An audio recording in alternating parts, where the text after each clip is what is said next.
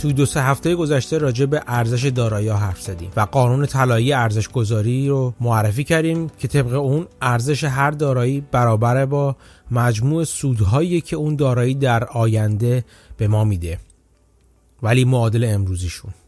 برای محاسبه این ارزش از طریق مجموع امروزی شده های اون سودها روش رو معرفی کردیم که به discounted cash flow یا DCF معروف بود. و بعد گفتیم که چطور میشه با روش DCF معکوس. فکر به این موضوع کرد که قیمت امروزی دارایی ها چه چیزی رو راجع به انتظارات بازار درباره آینده اون سودها به ما میگه. امروز می‌خوام کمی عمیقتر نسبت به عوامل پیشراننده DCF و یا DCF معکوس با شما حرف بزنم تا ببینیم چه وقت میشه که انتظارات بازار با تخمین های ما ممکنه متفاوت بشه. سلام. من مهدی هستم و این 24 رومین قسمت از پادکست من به نام پرس زنی در بازاره که تو اون به کالبوت شکافی روش DCF و DCF معکوس می‌پردازم. با من همراه باشید.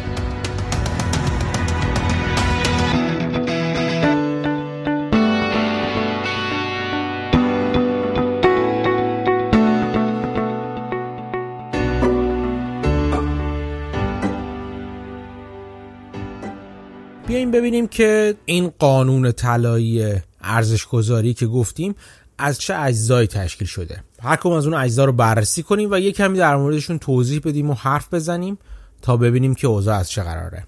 گفتیم که قانون طلایی خیلی ساده است. مجموع سودهای آتی که یک دارایی به ما میده معادل امروزی شدهش میشه ارزش اون دارایی. اولین چیزی که به ذهن می‌رسه سودهای اون داراییه. بیایم ببینیم که این سود دارایی از کجا میاد.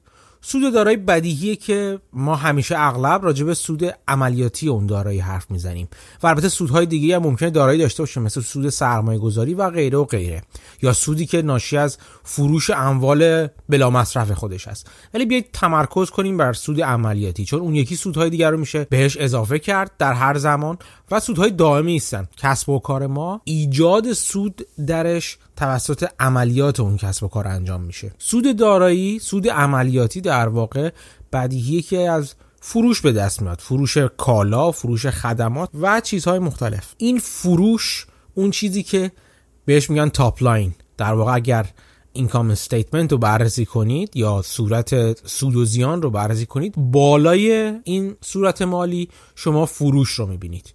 فروش یا درآمد revenue یا sales یا هر عنوانی که دیگه می‌خواین روش بذارید. این تا بیاد به پایین صورت سود و زیان ما برسه و به چیزی برسه که بهش میگن net income یا سود اصطلاحا بهش گفته میشه چیزهای مختلفی درش تاثیر می‌ذاره. اولین چیزی که روش تاثیر می‌ذاره این هستش که حاشیه سود ما چقدره. یعنی چه میزان از این درآمد ما صرف این شده که این درآمد رو به دست بریم. هزینه درآمد ما شده. شامل خیلی چیزهای مختلف مواد خام شامل هزینه های عملیاتی و هزینه های تولید و چیزهای مختلف. در واقع اون حاشیه سود یا پروفیت مارجین هست که عامل دومیه که تعیین کننده میشه. یعنی عامل اول این بود که درآمد ما چقدر هست و چقدر عامل دومی که چقدر از این درآمد منتهی به سود میشه. اتفاقی که بعدش میفته اینه که این سود ما که حاصل ضربه حاشیه سود ضرب در درآمد ماست ازش تکس یا مالیات کم میشه. این مالیات صورتهای خاص و صورتهای مختلفی می‌تونه داشته باشه. این نرخ مالیات بسته به اینکه از چه منبع درآمدی در واقع مالیات داره رو منبع درآمدی محاسبه میشه. اینکه کجا هست محل ایجاد درآمد. چون مالیات های local و منطقه‌ای داریم مالیات های بین المللی داریم و بعد چیزهای مختلف و اینکه در خیلی از موارد tax credit یا اعتبار مالیاتی داده میشه به شرکت ها بنا به نوع فعالیتی که دارن نوع محصولاتی که تولید می‌کنن. همه اینا نرخ‌های مختلف مالیاتی رو به جریان های درآمدی مختلف اعمال می‌کنه و این در نهایت باعث میشه که ما چیزی رو تعریف کنیم به اسم effective تکس ریت یا نرخ مؤثر مالیات. اون نرخی از مالیات هست که انگار که شرکت با اون نرخ داره مالیات رو پرداخت می‌کنه. این نرخ در طول زمان بسته به تغییر ترکیب درآمدی و تغییر محل درآمدی محل جغرافیایی درآمدی تغییر نوع اعتبارهای مالیاتی که دولت‌های محلی و منطقه‌ای و فدرال یا بین المللی یا دولت های اصلی در واقع به شرکت ها میدن تغییر می‌کنه. ولی یه مجموعه اینها یعنی وقتی میان در نهایت میزان مالیاتی رو که شرکت داده تقسیم می‌کنن بر میزان سود عملیاتی اون شرکت. به یک نرخ مالیاتی می‌رسن که این نرخ effective یا نرخ مؤثر effective rate یا نرخ مؤثر مالیاتی اون شرکت هست. اینا فرق می‌کنن. از شرکت از شرکتی به شرکت دیگه فرق می‌کنن. و خود این یک معیار مقایسه خوبی است برای شرکت های مختلف که شما ببینید که آیا نرخ مؤثر مالیاتی این شرکت از صنعتی که توش در فعالیت می‌کنه بالاتر یا پایینتر. یعنی این نشون میده که آیا داره شرکت با زیرکی و مدیریت درست کاری می‌کنه که مالیات های کمتری بده یا نه؟ داره مالیات های بیشتری میده و این نشونه اینه که داره از یک جهاتی خوب مدیریت نمیشه. صنایع مختلف در کشورهای مختلف نرخ مالیاتی مؤثر مختلف دارن و اون معیاری هستش که می‌تونیم ما در مقایسه با نرخ مالیاتی موثری که شرکتی که مورد نظر ما هستش پرداخت می‌کنه با اون نرخ موثر مالیاتی اون صنعت به یک دید بهتری برسیم که شرکت ما کجا قرار داره. یا اصلا بهتر اگر نرخ موثر کلی مالیاتی شرکت ها رو در نظر بگیریم تو کشور تو صنایع مختلف و این نرخ مؤثر مالیاتی یک صنعت رو همینجوری حساب کرده باشیم به صورت مجموع همه مالیات هایی که پرداخته تقسیم مجموع همه سودهایی که اون صنعت پرداخته می‌تونیم بفهمیم که شرکت ما یا آیا صنعت ما صنعتی که از نظر مالیاتی صنعت بهینه ای هست یا نه؟ و این چیزی هستش که خیلی خوب می‌تونیم ما به عنوان یک معیار بررسی کنیم و روش مانور بدیم و روش تحلیل انجام بدیم. یک نکته دیگه که در مورد مالیات لازمه بهش اشاره کنیم اینه که میزان بدهی کسب و کار ما چقدره. چیزی که وجود داره اینه که روی بدهی فرزن شرکت ما بدهی داره که روش بهره پرداخت می‌کنه. فرض کنید که این بدهی از طریق انتشار اوراق قرضه انجام گرفته باشه. اوراق قرضه به این صورت هستش که شرکت ما یه بدهی رو می‌گیره اوراق قرضه منتشر می‌کنه و با یک کوپان ریت خاصی مثلا میگه که شرکت ما مثلا یک میلیارد دلار بدهی می‌گیره می‌خواد پول بگیره بنابراین میاد اوراق قرضه برای یک میلیارد دلار منتشر می‌کنه و مثلا میگه که با توجه به رتبه اعتباری شرکت ما بهره 5 درصد رو می‌ذاریم. یعنی اینکه سالیانه 5 درصد اون بدهی رو به عنوان سود به کسانی که اون بدهی رو تقبل کردن و اوراق قرضه رو خریدن پرداخت می‌کنیم. اون 5 درصد سود و یا بهره بدهی ما از مالیات معاف است. یعنی در واقع اون پولی که شرکت ما در میاره به عنوان پرافیت یا سود خودش سود اولی سود عملیاتی خودش اون مقداریشو که بابت پول بهره پرداخت می‌کنیم سالانه اون از مالیات معاف است. این نکته ای که باید در نظر بگیریم. یک بحثی که خیلی وقتا در واقع انجام میشه اینه که شرکت ها آیا بدهی داشته باشن بهتر یا بدهی نداشته باشن. و دلیلش هم تقریبا واضح هست. سوالی که پیش میاد اینه که وقتی شرکت اوراق قرضه منتشر می‌کنه یک سود و بهره ای رو یک بهره ای رو بابتش پرداخت می‌کنه. چون این بهره مال معاف از مالیات هست میشه گفتش که این راه رو جذابتر می‌کنه. ولی این انتشار اوراق قرضه حد و مرز مشخصی داره. چون هر از شرکت ما بدهیش بالاتر بره و میزان بدهی به داراییهاش بالاتر بره و نسبت میزان, میزان بدهی به درآمدها و سودی که داره اون شرکت بالاتر بره رتبه اعتباری اون شرکت میاد پایین. چون ریسک عدم پرداخت اون بدهی ها بیشتر میشه و بنابراین نرخ بهره از اونور بالاتر میره. یعنی اینجوری نیست که شرکت ما بتونه تا الا ماشاءالله بدهی بگیری یعنی تا خرخره بره زیر بدهی نه بدهی های بالاتر بهره های بالاتر میارن و کم کم به حدی می‌رسه که شرکت ما پرداخت اون سودها براش به صرفه نیست. این انتخاب تأمین اعتبار از طریق بدهی و یا از طریق فروش سهام رو بعدا بیشتر راجبش صحبت می‌کنیم. فقط خواستم این نکته راجب مالیات ها بگم که در مورد مالیات ها مالیات بر بهره پرداختی بدهی وارد نمیشه. یه نکته دیگه که باید بهش اشاره کنم اینه که برای اینکه بهره بدهیمون از پرداخت مالیات معاف بشه یک شرایطی داره و یک جزئیاتی جزئیات کاری وجود داره اینکه سقفی داره این معافیت.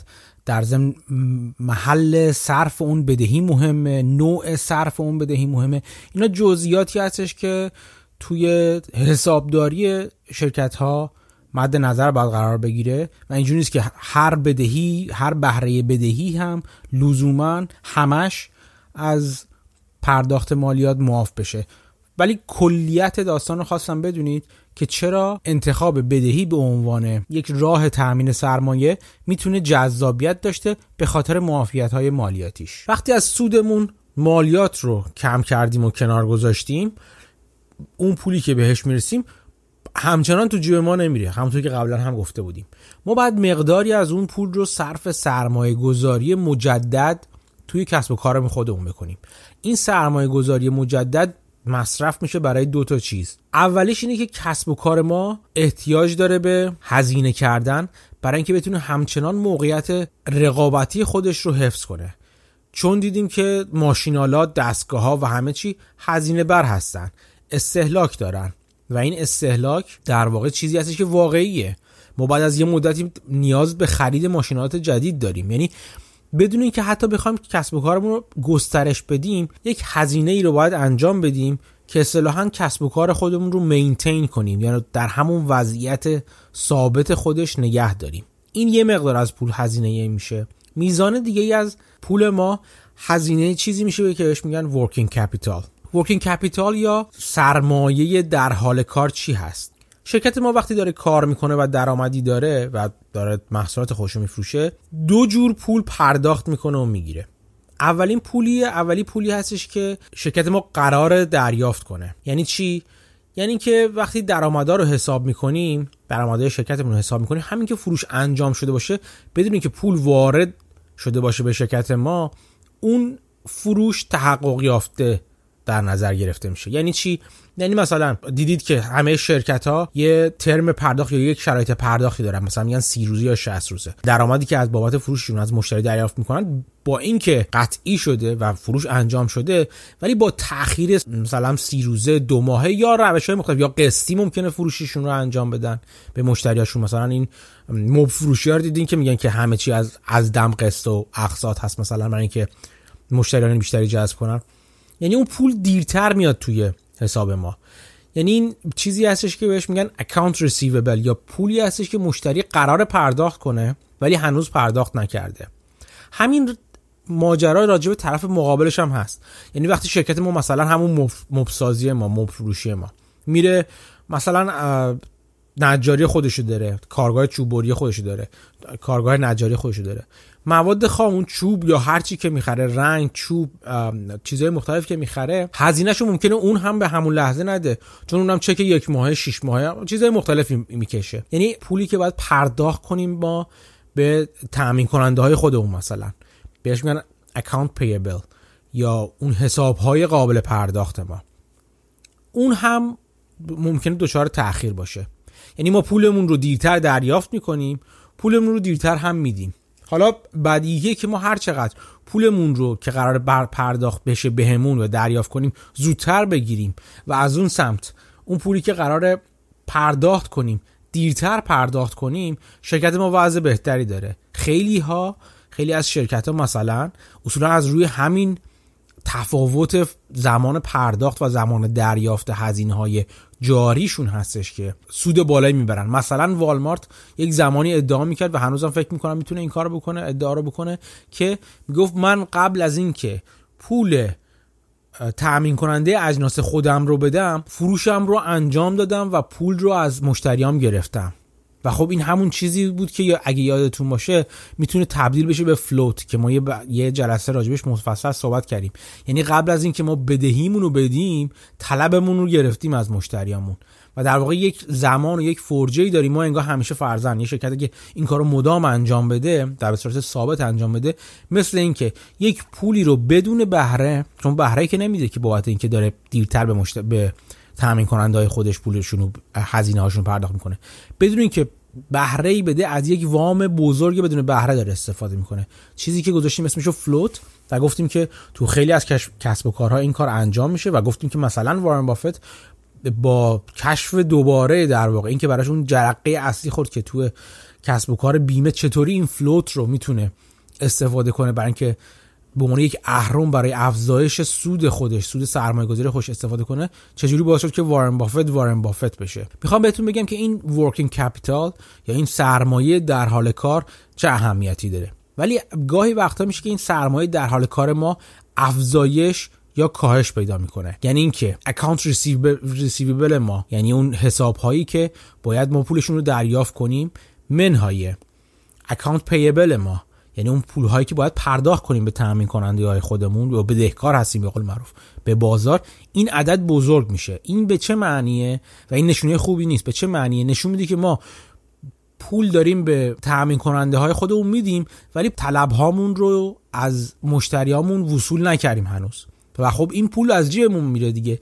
یعنی این تغییر در working capital این working capital یا سرمایه در حال کار ما سرمایه عملیاتی ما در طول مدت ما انتظار داریم دوست داریم در طول زمان کسب و کارمون در طول سالها ببینیم کمتر و کمتر میشه. کمتر شدن این نشونه این که ما طلبامون رو داریم زودتر می‌گیریم ولی بدهیامون دیر میدیم. این چیز خوبیه. خب؟ کار غیر قانونی نمی‌کنیم که بدهیامون دیر میدیم.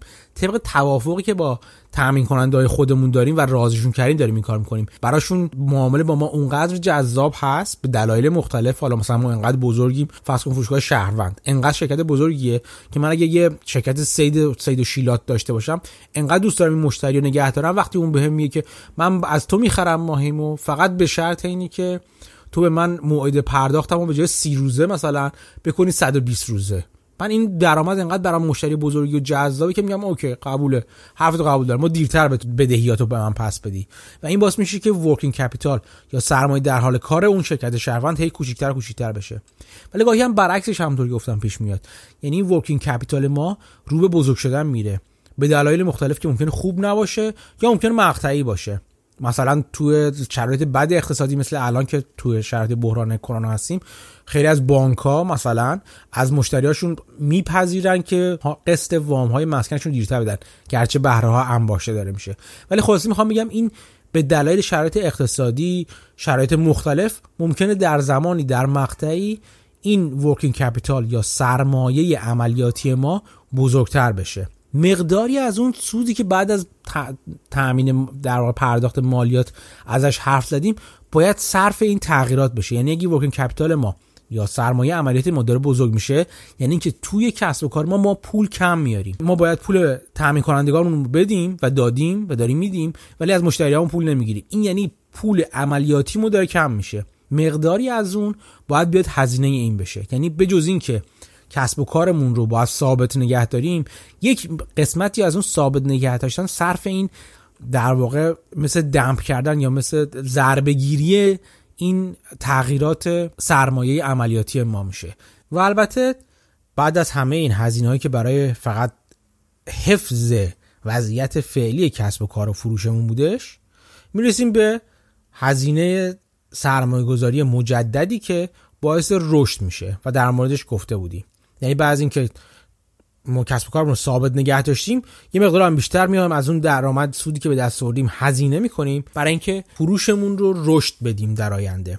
و گفتیم که مهمه که این نرخ رشد فروش چقدره. یعنی مهمه که ببینیم به ازای هر یک دلار هر یک تومنی که هزینه می‌کنیم برای رشد چقدر فروش ما رشد پیدا می‌کنه. این نکته مهمیه. و دیده بودیم که اگر اون میزانی که هزینه می‌کنیم برای اینکه درآمدهای آتیمون رو اضافه کنیم. اگه اونقدر که لازمه درآمدهای آتیمون اضافه نشه سودهای آتیمون اضافه نشه در واقع داریم ارزش رو از کسب و کار خودمون از بین می‌بریم و اون داراییمون رو داریم کم ارزشتر و کم ارزشتر می‌کنیم. یعنی چی؟ یعنی که اگر ما قرار سود سرمایه گذاری برای برابر ده درصد داشته باشیم. ولی اگر به ازای هر ده تومنی که دوباره تو کسب و کار خودمون سرمایه گذاری مجدد می‌کنیم به جای ده درصدش که یک تومن باشه اگه مثلا نیم تومن پول بگیریم یا سود بگیریم ازش این نشون میده ما داریم سرمایه گذاریمون رو جای بیجایی انجام میدیم. و خب سرمایه گذاری درست نیست. یعنی یک مینیموم و یک حداقلی داره. نرخ بازگشت سرمایه ما. که در موردش حالا صحبت می‌کنیم. خب ما الان تا اینجا به اینجا رسیدیم که شرکت ما فروش داشت. مقداری از اون فروش رو تبدیل به سود کرد با توجه به حاشیه سودی که کسب و کار ما داره و مقداری از اون حاشیه سود رو صرف مالیات کرد. اون چیزی که باقی میمونه مقدارش رو صرف ثابت نگه داشتن کسب و کارمون کرد و مقدارش رو صرف رشد دادن کسب و کارمون کرد.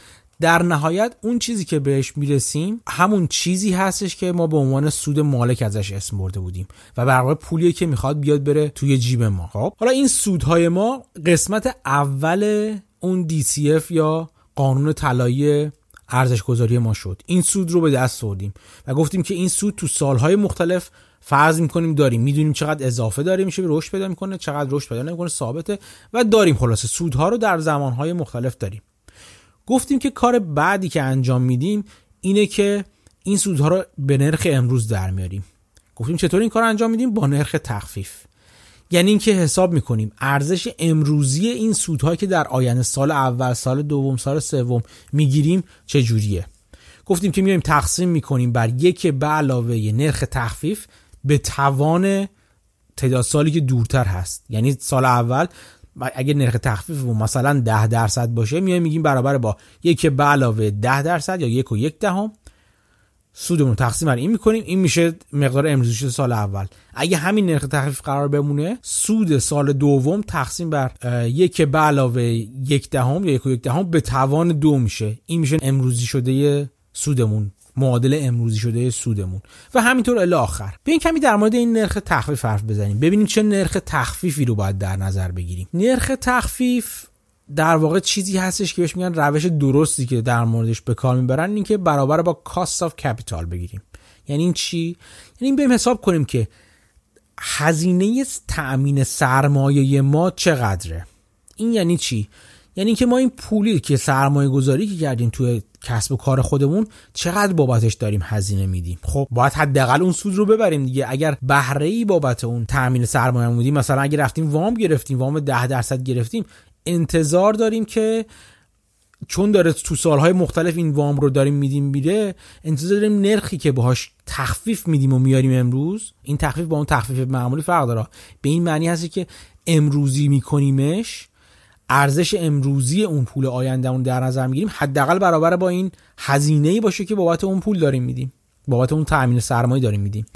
ولی همه تامین سرمایه ما از بابت بدهی و وام ها نیست.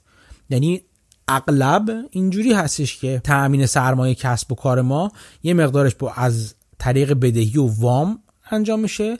یه مقدارش از طریق جذب سرمایه از سرمایه گذاران هست. چیزی که بهش میگیم اکویتی یعنی سهام میفروشیم برگای سهام میفروشیم سهام صادر می‌کنیم یا اون اولی که کسب و کارمون راه میفته بقالیمون می‌زنیم مثلا از دوست آشنا در واقع دعوت می‌کنیم بیان شریک بشن تو اون سرمایه گذاری ما و یه مقدارش هم از بانک وام می‌گیریم. خب؟ اون وامی که اغلب اینجوری هست اون هزینه اون بدهی یا بهره اون بدهی کمتر از سودیه که ما به سهامداران خودمون باید بدیم. دلیلش هم واضح هست. از نظر سهامداران ما می‌تونستن اون سهامشون رو برن هزینه گز... سرمایه گذاری کنن در بازار و با همین ریسک مشابه سرمایه گذاری که تو کسب و کار ما می‌خوان می‌کنن یک سودی برسن. حداقل انتظار اونها این هستش که به این سود برسن. برابر این اون سود از سود بانکی همیشه بیشتر هستش. چون سود بانکی اینجوری هستش که اگر من قرار قرار بشه یه روزی ورشکست بشم اول بانک میاد بدهیاشو برمیداره اون پولش طلباشو از من می‌گیره.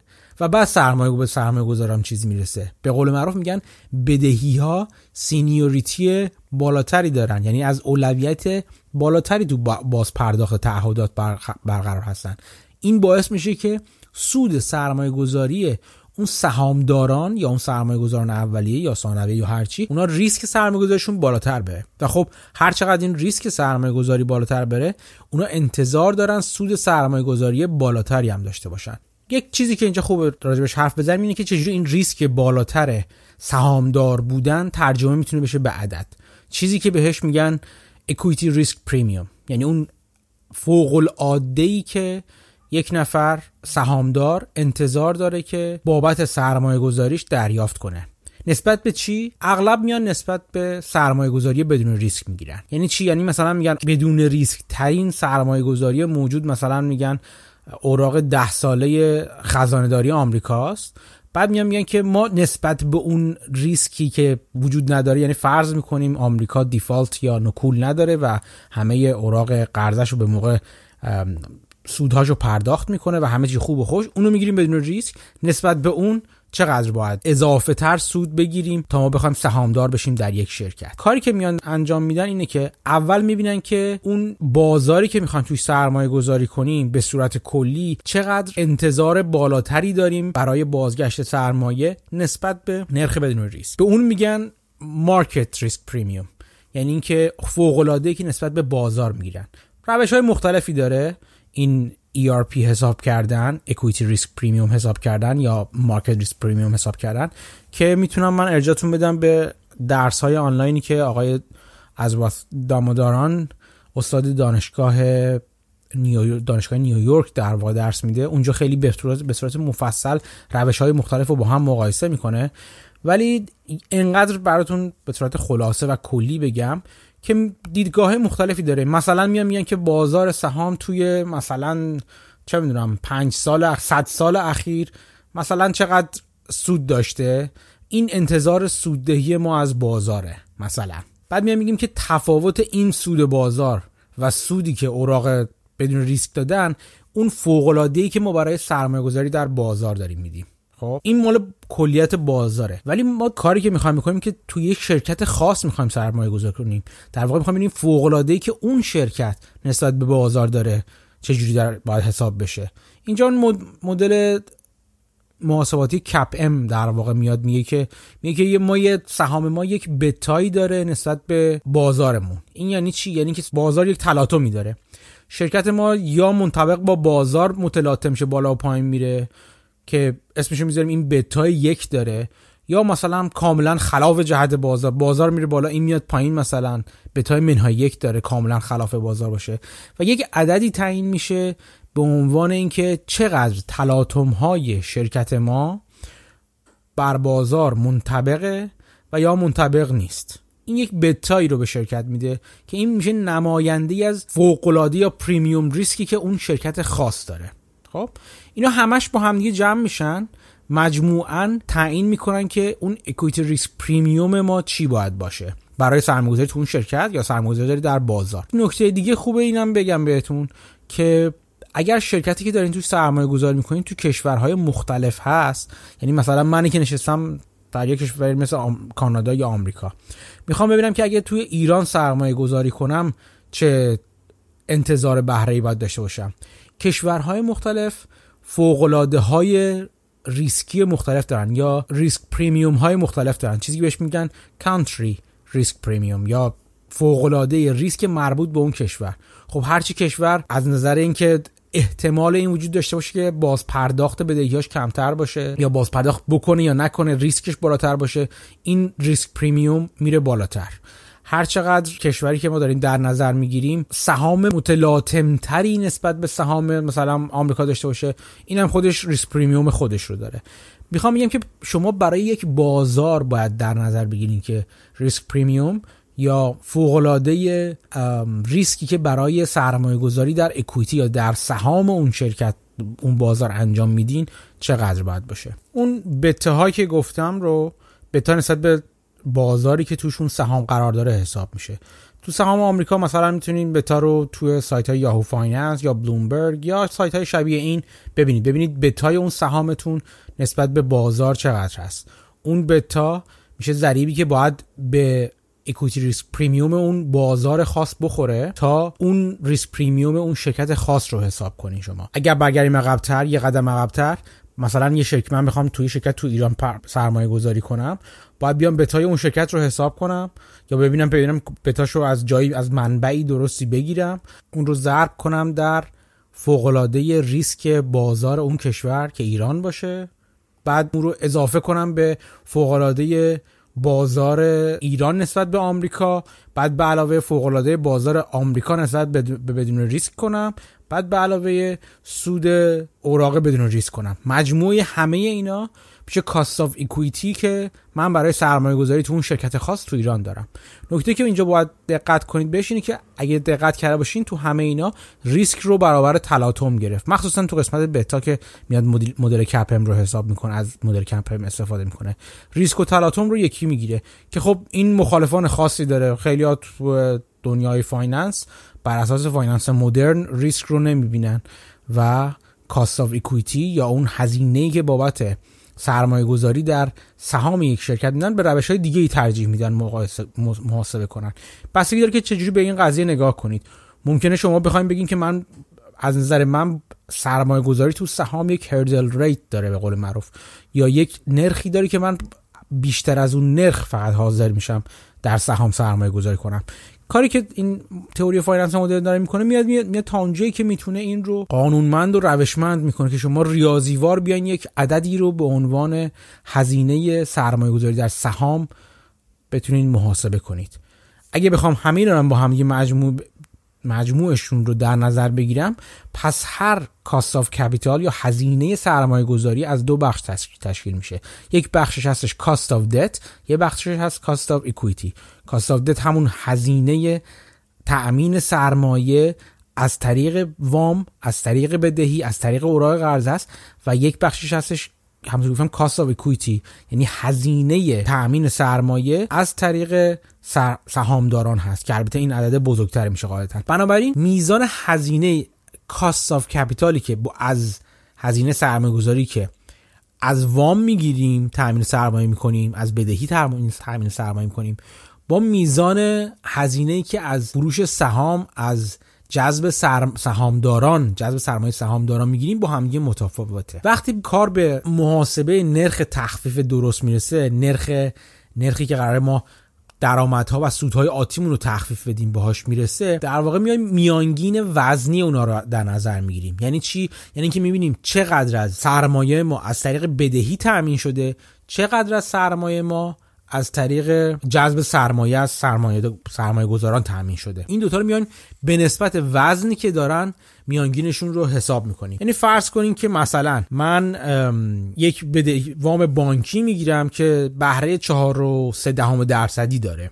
خب من میام 15 درصد سرمایم رو از طریق این بدهی 4 دهم درصدی تامین کنم یعنی مثلا اوراق قرضه میفروشم که 4 دهم درصد بهرهشه یا از بانک وامی می‌گیرم که 4 دهم درصد بهرهشه مثلا.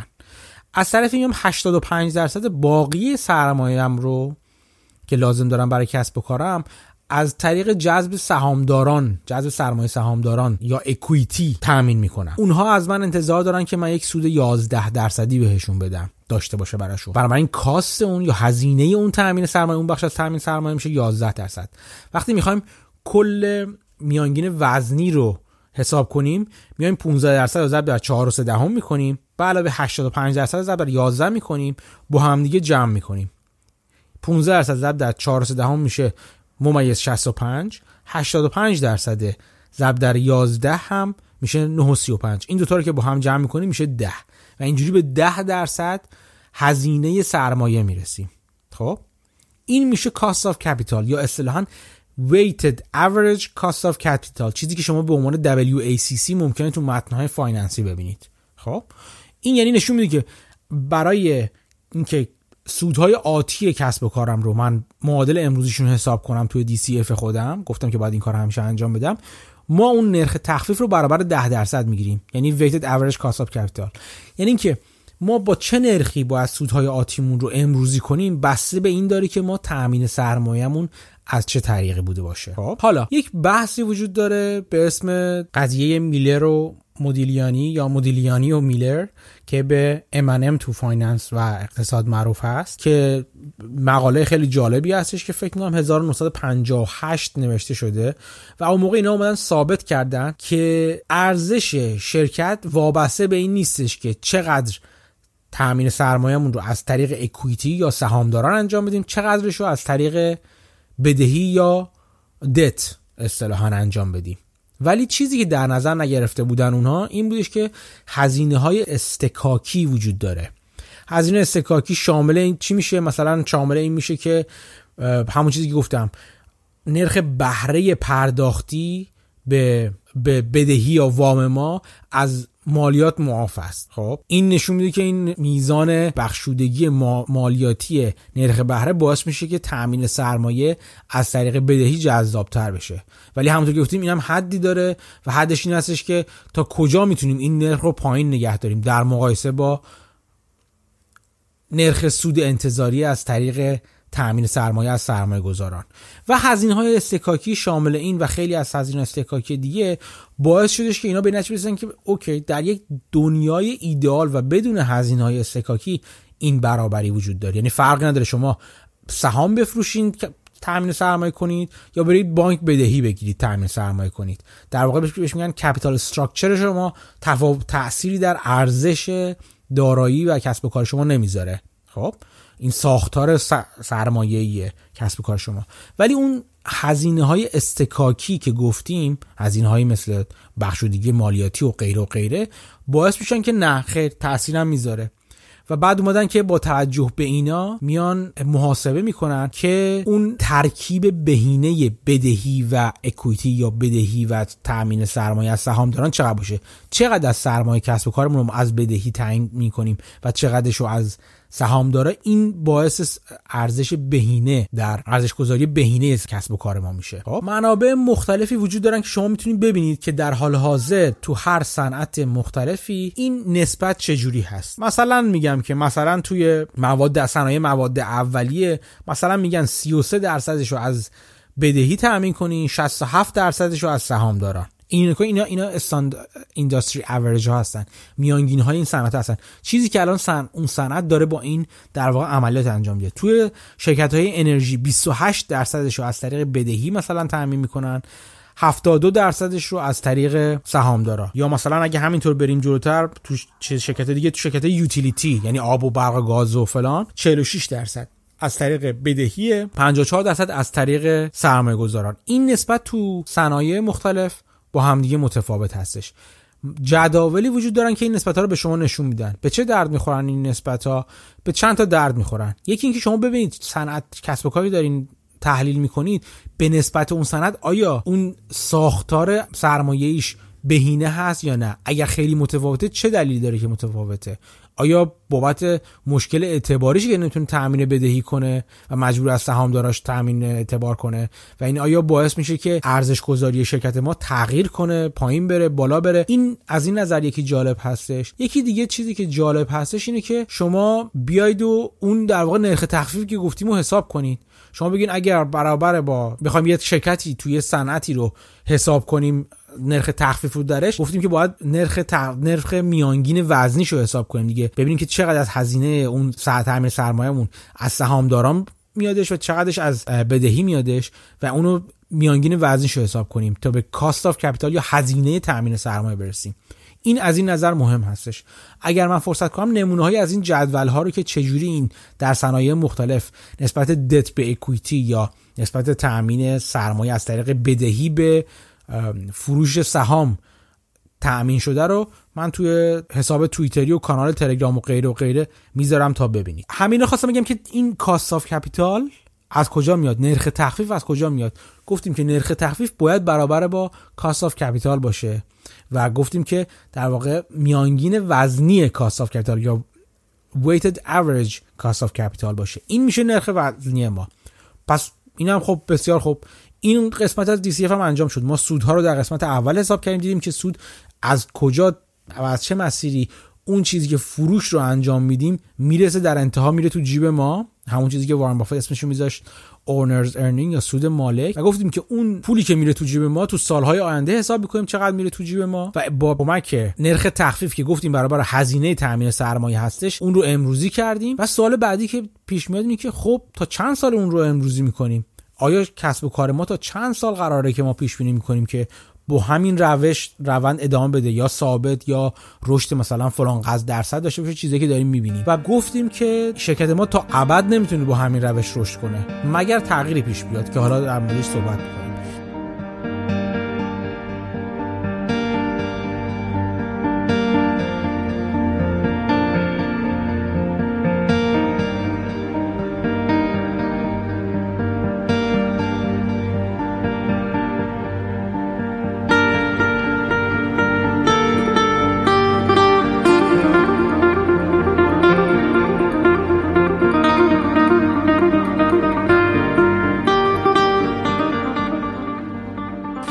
شرکت عادی یه شرکتی که شرکت بالغی هستش مشهور هستش به قول معروف تا یک زمانی مثلا 10 سال 15 سال می‌تونه همین روالش رو ادامه بده.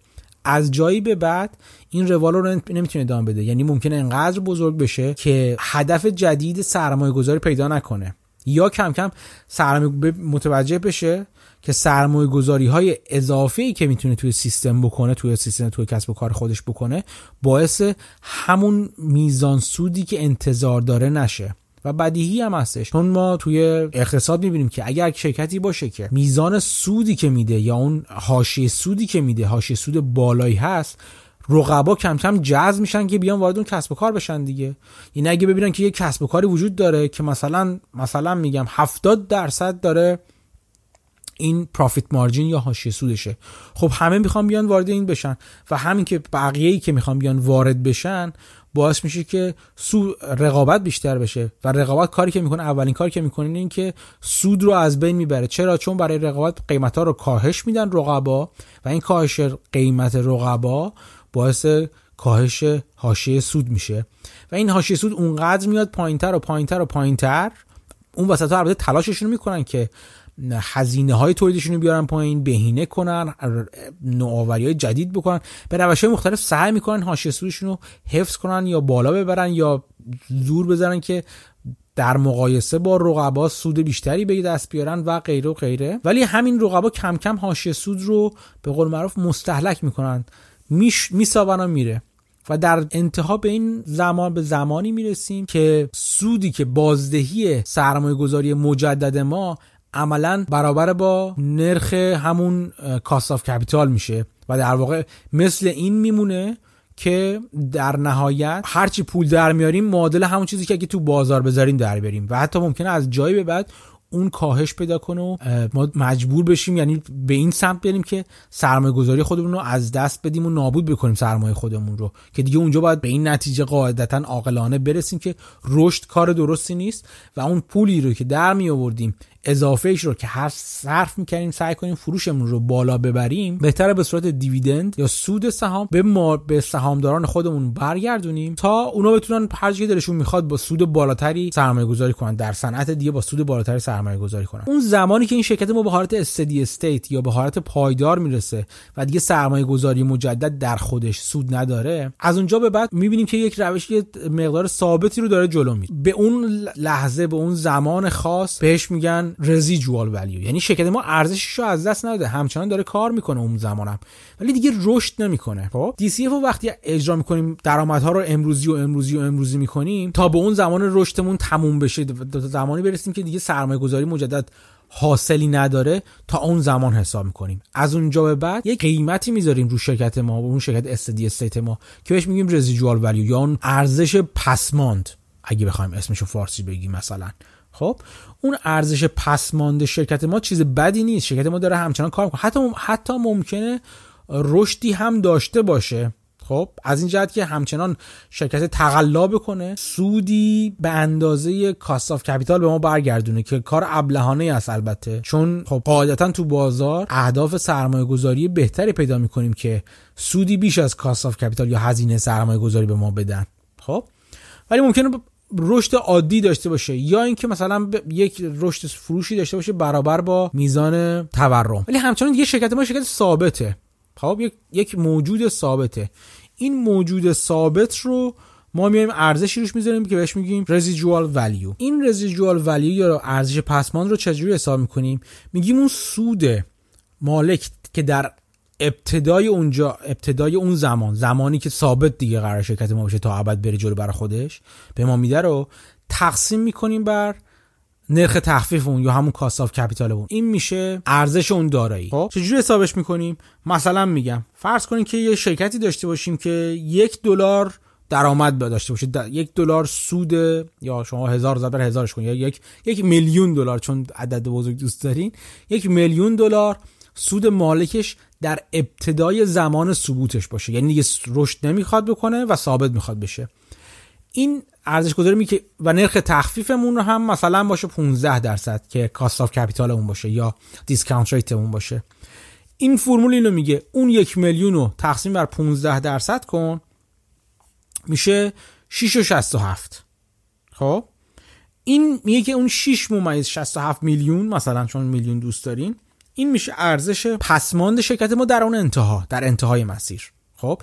یعنی اون چیزی که با DCF حساب کردیم اول ارزش امروزی ارزش امروزی شده در سودهای شرکتمون رو مدام حساب کردیم تا زمانی که داشت رشد پیدا می‌کرد. تا زمانی که سرمایه گذاری مجدد می‌کردیم و رشد پیدا می‌کرد. مثلا 10 سال 7 سال 8 سال 8 سال هر چقدر که هست. بعد در انتهای اون مسیر ولش نمی‌کنیم به عمل خود. شرکت تموم نمیشه که وقتی دیگه رشد نکرد. اون ارزشش میشه اون ارزش پسمان یعنی اون رو هم اضافه می‌کنیم به این مجموعه سودهای امروزی شده سودهای ما. ولی قبل از اینکه این کار رو انجام بدیم ممکنه سوال برای شما پیش بیاد که خب بابا این شرکت ما داشت یه میلیون دلار سود می‌داد. ثابت اصلا فرض کنین سود میده. خب؟ چرا یهو تقسیم چرا 6 سالش فقط در نظر گرفتی؟ خب؟ به نظر می‌رسه در واقع به نظر می‌رسه که داریم از مثلا فرض کن از سال 15 هم به بعد خب؟ داره یک دلار یک میلیون دلار یک میلیون دلار سود میده. اونجوری که ما تقسیم کردیم انگار فقط 6 ب... 6 سال 6 و 67 صدم از اون سالهای متناوب رو در نظر گرفتیم. ولی نکته اینجاست که این سودها رو ما داریم امروزی می‌کنیم. یعنی مثلا اگه بعد 10 سال شرکت ثابت شدن ما ارزش پسماند ارزش امروزی شده اون سودهایی که در آینده به صورت ثابت داره میده. و هر قدر اینا بره عقبتر و هر هر دورتر اتفاق بیفته ارزششون کمتر و کمتر میشه. این یعنی چی؟ یعنی اینکه همونطور گفتیم یک سودی که در سال انوم مثلا قراره به ما یه مقداری پول بده یه مقداری سود داشته باشیم میزان معادل امروزی شده اش برابر اون سود تقسیم بر یک به علاوه نرخ تخفیف که اینجا مثلا 15 صدم باشه یعنی یک و 15 صدم به توان n. خب این به توان n داریم می‌بینیم که هی عدد بز... یک و یک دهم به توان n انقدر اگه n بره بالا بزرگ و بزرگتر میشه که ارزش سودهایی که در انتهای مثلا 20 سال به دست ما می‌رسه تقریبا صفر میشه. برابر خیلی هم تخمین بدی نیست برای اینکه ارزش پسماند رو حساب کنیم. پس این شد ارزش پسماند ما. یعنی ما اومدیم کاری که کردیم اینه که سودهای رو به رشدمون رو در آوردیم تا چه زمانی تا چند سال سود رو به رشد داریم و سود رو به رشدی که از میزان انتظار بازار بیشتره. اگه معادل یا کمتر باشه بهتره که اون اون رشد رو متوقف کنیم همونطور که دیدیم. اون رشد سودهای رو به رشد رو حساب کردیم. به زمان امروز زمان حاضر برشون گردوندیم با از قانون تخفیف با نرخ تخفیف که گفتیم برابر همون cost of capital هست. به علاوه ارزش پسماند شرکت کردیم. این شد مجموعا اتفاقی که برای شرکت ما ارزش گذاری شرکت ما میفته یک نکته مهمی که اینجا لازمه بهش اشاره کنیم اینه که تا چند سال این سود ما می‌تونه جلوتر بره؟ یعنی تا چند سال ما می‌تونیم همچنان سرمایه گذاری مجددی انجام بدیم توی سرمایه گذار توی کسب و کارمون و سودی رو بگیریم که از سود انتظاری بازار که همون کاست آف کپیتالمون باشه بیشتر و بیشتره. چون اگه بیشتر نباشه و کمتر بشه عملا باید بهتره که متوقفش کنیم. این بسته به این داره که شرکت ما چقدر موقعیت رقابتی درستی داره توی بازار. منظورم از موقعیت رقابتی چیه؟ همونطور که دیدیم وقتی که شرکت های رقیب وارد رقابت با ما میشن مجبورمون می‌کنن که قیمت هامون رو پایین بیاریم و حاشیه سودمون رو پایین بیاریم. عملا انگار دارن ناقوس مرگ شرکت ما رو می‌زنن. حالا گیرم نه الان ولی بوی الرحمنش به قول معروف بلند شده و چند سال دیگه خود به خود این سود انقدر کاهش پیدا می‌کنه که سرمایه‌گذاری مجدد رو بی‌معنی می‌کنه. اگه یادتون باشه ما مفهومی معرفی کردیم به اسم موت یا موت کلمه انگلیسی M O A T یا خندق به معنی خندق. اصطلاحی بود که وارن بافت استفاده می‌کرد و می‌گفت من دنبال کسب و کارهایی هستم که دور خودشون یک خندقی انگار حرف کردن. که باعث میشن رقبا وارد نشن. و اونجا ما تو اون قسمت راجب موت راجب انواع و اقسام این موت ها یا خندق ها با شما حرف زدیم و نشون دادیم که چه جور ممکنه یه شرکت دور خودش خندق بکشه. بدیهیه که هر قدر شرکت ما خندق های بیشتر و عمیقتری داشته باشه دور کسب و کار خودش یعنی چی؟ یعنی ورود سایر رقبا رو به عرصه فروش خودش به عرصه کسب و کار خودش سخت تر کنه و اینا دیرتر و با هزینه بیشتر بتونن وارد بشن. چون لاجرم وارد خواهند شد اگر شرکت ما تغییر بنیادی نکنه. هر چقدر دیرتر اینا وارد بشن اون تعداد سالهایی که ما می‌تونیم توی DCF خودمون به عنوان سودهای رو به رشد در نظر بگیریم بالاتر بالاتر میره. و خب این خوب هست نشون میده ارزش امروزی شرکت ما مدام بیشتر و بیشتر میشه. یک نکته ای که مهمه بهش دقت کنید این هستش که یک جلسه دیگه ما راجبش صحبت کردیم راجب چرخه زندگی کسب و کار شرکت ها صحبت کردیم. و گفتیم کسب و کارها دارن این چرخشون کوچیکتر کوچیکتر میشه. به علت به دلایل مختلف دلایل تکنولوژی در پیشرفت فناوری ارتباطات و غیره و غیره.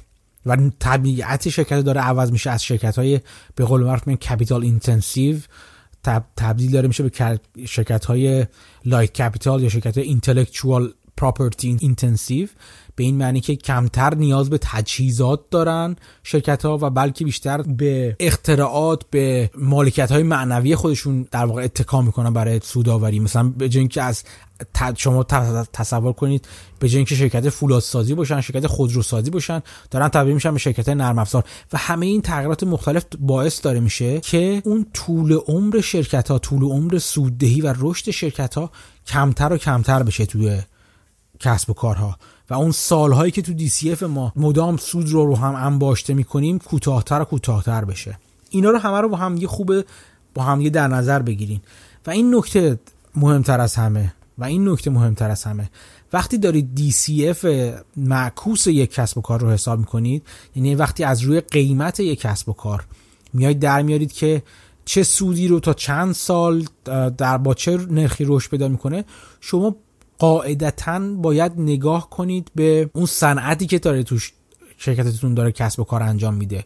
مثلا اگه یه شرکت خودروسازی رو دارین در واقع تحلیل می‌کنید مثلا دارین تسلا رو تحلیل می‌کنید مثلا یا مثلا فورج رو دارین تحلیل می‌کنید من نمیگم کاملا شما وابسته و زندانی اون صنعت هستین چون تسلا بالاخره مثلا کارهای جدیدی کرده شرکت خودرو مثلا الکتریکی هستش از طرفی اون بخش رانندگی اتوماتیک و خودکار رو داره و همین باعث میشه که شاید شما به این نتیجه برسید که کسب و کار که دارین شما تحلیل می‌کنید یک تفاوت ها و یک انحراف معیارهایی با اون صنعتی که توش هست داشته باشه. ولی در انتها نباید فراموش کنید که این انحراف معیار انحراف معیار کاملا از بیخوبون نیست مگر اینکه چیزی از بیخوبون در مورد اون شرکت متفاوت باشه. مثلا در مورد آمازون میگن. اما آمازون وقتی شروع کرد کسب و کارش رو یک کتاب فروشی آنلاین بود و باز داشت با شرکت های بزرگ و قول مثل بانزن نوبلز که یک کتاب فروشی زنجیره‌ای معروف در آمریکای شمالی بودش رقابت می‌کرد. ولی آمازون کاری که کردش اینکه زمین بازی رو کاملا عوض کرد و اصلا از فروشگاه ها و از اینکه بره یک مکانی وایسه فروشگاه بزرگی داشته باشه نمی‌دونم ملت برن اونجا توی محیط خیلی مثل شهر کتاب شما در نظر بگیرید. بانزن نوبلزاد قول شده های شهر کتاب های ایران بودن مثلا فرض کنید. در واقع در شهر کتاب تقلیدی یا تصویر کوچیک شده و مینیاتوری از اون بارنزن نوبلزاست که شما ببینید اونجا یه کافی شاپی داره یه محیط خوبی برای بچه ها داره بچه ها می‌تونن بازی کنن کتاب بخونن و یه محیط خیلی خوبی یک به قول معروف یعنی یک آمبیانس خوبی داره اون فروشگاه. آمازون اومد کلا این زمین بازی رو عوض کرد گفت مثلا نمی‌خوام اون تجربه ای که من می‌خوام مشتریان من داشته باشن تو کسب و کار کتاب تجربه رفتن نشستن قهوه خوردن حال کردن نیست. تجربه اینه که آقا شما سفارش بده سری من به دستت میرسونم. یه هفته دو روزه یه کسب یک لذت دیگه یک ارزش دیگه رو برای من مشتری خودم میارم و کلا بازی رو زمین بازی رو عوض می‌کنن اگر کسب و کاری که شما دارین می‌بینین بررسی می‌کنین مثلا دارین تسلا رو نگاه می‌کنید. شما ببینید واقعا تسلا چقدر تو زمین متفاوتی داره بازی می‌کنه. حالا درست خودرو الکتریکیه نمی‌دونم میگن که مثلا استهلاک فلان چیزش ممکنه کمتر باشه. عمر خودرو ممکنه بیشتر باشه لاکشری نمی‌دونم رانندگی خودکار داره که البته هنوز خیلی خیلی خودکار نشده و چند وقتی بار یه سوتیایی ازش در میاد. و خلاصه همه این چیزهایی که مجزا کننده در واقع برگ برنده های تسلا رو در نظر می‌گیریم باید این قضاوت رو بکنید. آیا واقعا تسلا داره تو زمین متفاوتی بازی می‌کنه؟ آیا تسلا واقعا یک موجود متفاوتی از یک فورد از یک پژو از یک حالا هر ماشین دیگه از یک تویوتا بالکل متفاوته؟ یا نه؟ بالاخره تو همون زمینه داره که داره بازی می‌کنه. فقط کمی زلم زیمبوش اضافه تره خب؟ این نکته رو باید خوب در نظر بگیرید. و یکی از چیزایی که تاثیر در واقع میشه گفت چهارچوب اون صنعتی که شرکت شما کسب و کار شما داره توش فعالیت می‌کنه به اون کسب و کار تحمیل می‌کنه و اعمال می‌کنه یکیش اون سالهایی که چند سال قرار شرکت ما رشد داشته باشه. یکیش اینه که چه جور نرخ تخفیفی باید برش حکم فرما بشه. خب؟ یعنی مثلا همون چیزی که گفتیم انقدر چه میزانش از دت هست چه از بدهی هست چه مقدارش از اکویتی یا سرمایه سهامداران هستش اون نرخ تخفیف رو تعیین می‌کنه و چه مقدار اون نرخ تخفیف رو می‌تونه تعیین کنه؟ یکی دیگه از چیزایی که اون چارچوب به شما دیکته خواهد کرد اینه که پروفیت مارجین شما چقدره. چقدر واقعا تسلا چند درصد از فروشش سود هست؟ آیا اون میز حاشیه سود تسلا با حاشیه سود فورد اینقدر متفاوته؟ اینقدر سود متفاوتی داره, داره به شما میده. دیگه به خدمت شما از کنم چیزی دیگه ای که مثلا می‌تونین بگین توی محاسبه ارزش شما متفاوت نرخ مالیات هست. آیا تسلا داره مالیات عجیب و غریب متفاوتی باهاش براش برای فروشش و روی سودش اعمال میشه؟ بله یه سری تسلا مثلا معافیت های مالیاتی بابت انرژی سبز یا مثلا عدم آلاینده آلاینده بودن محصولاتش گرفته. ولی اینکه این تخفیف ها و این بخشودگی های مالیاتی تا چه میزان و تا چه حد هست تا که ادامه پیدا خواهد کرد چیزی که شما باید بهش دقت کنید. در کل برای اینکه یک تصویر کلی و دوباره روی اون چی که انجام میدیم در مورد یک ارزش گذاری کسب و کار برای شما تصویر کنم. لازم اینو بگم که ارزشی که یک کسب و کار برای سهامدار خودش مالک خودش داره از کجا میاد؟ گفتیم که از فروش میاد. هرچی فروشش رو بتونه ببره بالاتر اوضاعش بهتر میشه. از حاشیه سودش میاد. هرچی حاشیه سودش رو ببره بالاتر میزانی از اون فروش بالاتر امیدوارم رفته میزان بیشتری از اون تبدیل به سود میشه. هر قدر نرخ مالیاتی که بهش بسته میشه به اون کسب و کار کمتر بشه میزان بیشتری از اون سود باقی مونده از عملیات ما.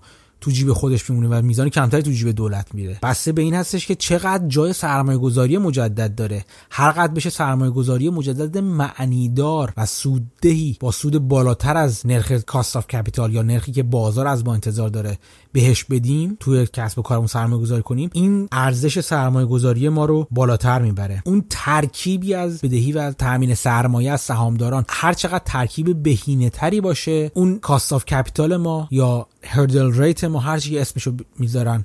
یا می‌خواین بذارید. پایینتر بیاد نرخ تخفیف پایینتری داره و این باعث میشه سودهای آتی ما ارزش امروزی بیشتری داشته باشه. هر چقدر شرکت ما از نظر موقعیت رقابتی تو بازار بهتر باشه و جلوی ورود رقبا رو بگیره سالهای طولانی تری رو می‌تونه به افزایش و رشد سود خودش اختصاص بده و کار کنه روش و برای این باز هم ارزشش رو بالاتر می‌بره. و همه اینا مجموعا باعث میشه که ارزش گذاری ما اون ارزش گذاری بشه که بهش می‌رسیم.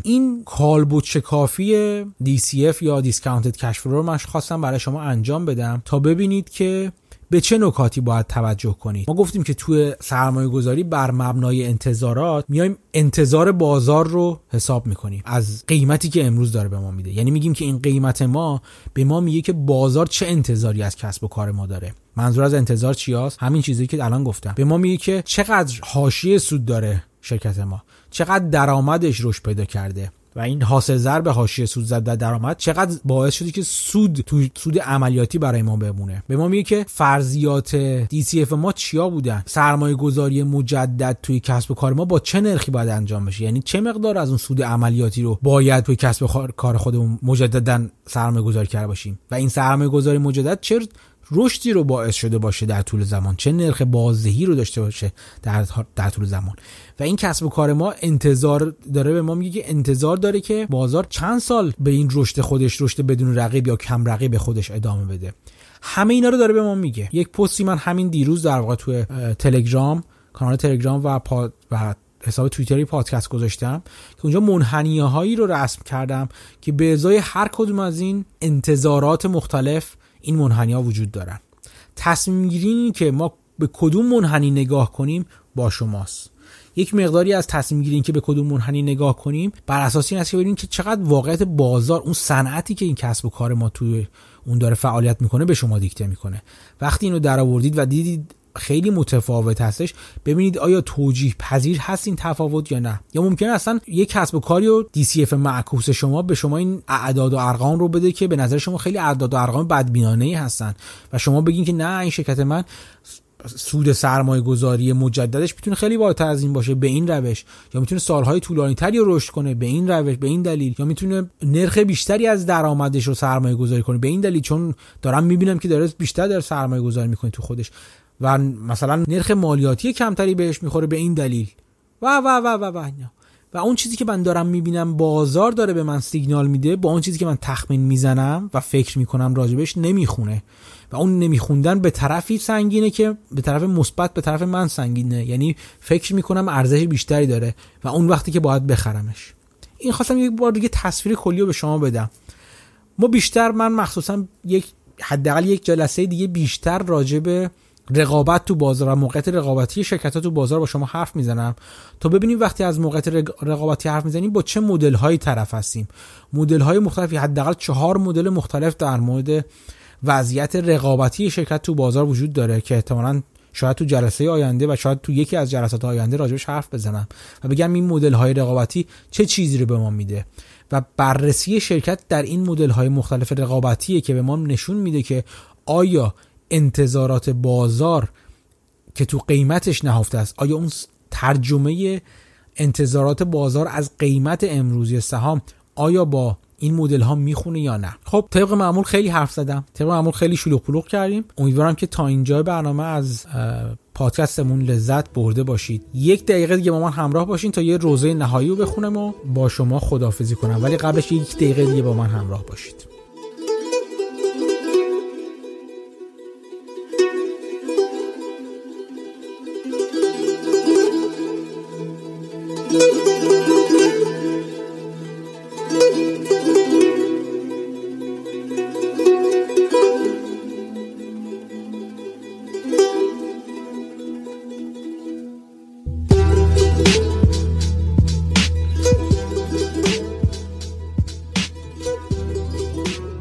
امیدوارم کالبوت شکافی که کردم تو این جلسه از DCF یک کمی عمیقتر برده باشدتون. توی مفهوم DCF تو مفهوم ارزش گذاری و اینکه وقتی یه شرکت رو ارزش گذاری می‌کنید به چه چیزهایی باید فکر کنید؟ این ارزش گذاری فقط تو بازار سهام نیست. شما امیدوارم پس فردا در حال پس فردا حالا یه عدد مثاله. ولی به زودی در حال خرید یه دارایی باشید مثلا دارین خونه رو می‌خرید که می‌خواین اجاره بدید. یا مثلا به, این نتیجه رسیدین که در بازار بورس ایران چون خیلی ناآگاهی وجود داره یا خیلی دولت داره انگولک می‌کنه ما چند نفر فعال بازار سرمایه که سهام می‌خریم میفروشتیم چون از انگولک های متناوب دولت نگران هستیم می‌خوایم شرکت خودمون رو بندازیم. و اون شرکت چیزی نیست جز شرکتی که یه کسب و کاری بخوایم بریم بخریم اونو بچرخ خب؟ یه شرکتی تاسیس کنیم که بریم ملک بخریم و اجارش بدیم. چیزهای مختلف. اینکه چجوری این کسب و کارها رو ارزش گذاری کنیم هم از همین مسیر میگذره. ارزش گذاری ارزش گذاری شما چیزهای مختلف در روز در زندگی ارزش گذاری می‌کنید. اگر فعال بازار باشید شاید بخواید برید تو بازار خصوصی ارزش گذاری کنین. به خاطر اینکه می‌خواین جایی باشین که دست پلید دولت رو از اموالتون کم کنین. بازاری که یک روز دولت به فلان حقیقی ها یا حقوقی ها دستور میده که آقا امروز به خرید فلانتون می‌کنم امروز بفروشین فلانتون می‌کنم. این بازار بازار خیلی امنی نیست و ممکنه شما بخواید به فکر این باشین که وارد بازار خصوصی واقعی بشید. و این بازار خصوصی واقعی غیر از بازار عمومی هست. و بخواید کسب و کار خودتون رو راه بندازین از طریق خرید کسب و کارهای دیگه. به که برین سهام یک شرکت قولاسایی رو بخرید ممکنه چند نفر با هم جمع بشین زمین بازی رو بچرخونین. چند نفر با هم جمع بشید برید یک کسب و کاری رو بخرید. برید یک استارتاپ رو مثلا بخرید. برید یک ملک اجاری اجاری رو بخرید. همه اینا راه ارزش گذاری از همین مسیر میگذره. ارزش گذاری ارزش گذاریه بنابراین امیدوارم که این دید عمیق‌تر از DCF و ریزیف معکوس به کارتون اومده باشه. خب. ممنونم که تو این قسمت پادکست هم با من همراه بودید. امیدوارم که مراقب خودتون باشید مراقب اطرافیانتون باشید. بیشتر بخونید و مطالعه کنید. به کانال تلگرام پادکست سر بزنید. منابع مختلفی رو من که در مرتبط به پادکست هستن اونجا می‌ذارم یواش یواش. اگه حساب توییتری پادکست رو دنبال می‌کنید مثلا می‌کنم نوشته های اقتصادیم رو تو از که تو account شخصیم هست اونجا به صورت مخصوص اقتصادی هاش رو فقط ریتوییت کنم. برای اینکه شاید نخواین شما حرفای دیگه منو بشنوین که حق دارین کاملا و بخواین فقط چیزای اقتصادی رو بخونید. من خیلی اهل هشتگ زدن نیستم که همشون هشتگ اقتصادی بزنم سعی می‌کنم تو حساب توییتری پادکست ریتوییت کنم اقتصادی هاشون رو و ریتوییت نامربوط هم نکنم. اونجا سر بزنید ببینید چیا من می‌نویسم. شاید به دردتون بخوره شاید یه دیدی بهتری بهتون بده. و یک بار دیگه یادآوری فروتنانه بکنم که اگر دوست داشتید از پادکست حمایت مالی بکنید امیدوارم که این حمایت مالی رو واریز کنید به و اهدا کنید به یکی از اون سه خیریه‌ای که گفتم. خیریه محک بنیاد کودک و یا پناهگاه حیوانات وفا که من رو بسیار خوشحال می‌کنید و بسیار مورد لطف خودتون قرار می‌دید. اگر به این خیریه ها کمک کنید اگر به هر خیریه دیگه کمک کنید هم بازم من مورد لطف خودتون قرار می‌دید. چون حداقل فکر می‌کنم این توهم رو می‌زنم که گوش کردن به پادکست تشویقتون کرده که این کار خیر رو انجام بدید. خیلی ممنونم از اینکه با من همراه بودید. مراقب خودتون اطرافیانتون باشین. بخونید و فکر کنید تا هفته آینده که راجب موضوع دیگه ای در ارزش گذاری و یا اقتصاد با شما حرف می‌زنم. ممنون. خدا نگهدار.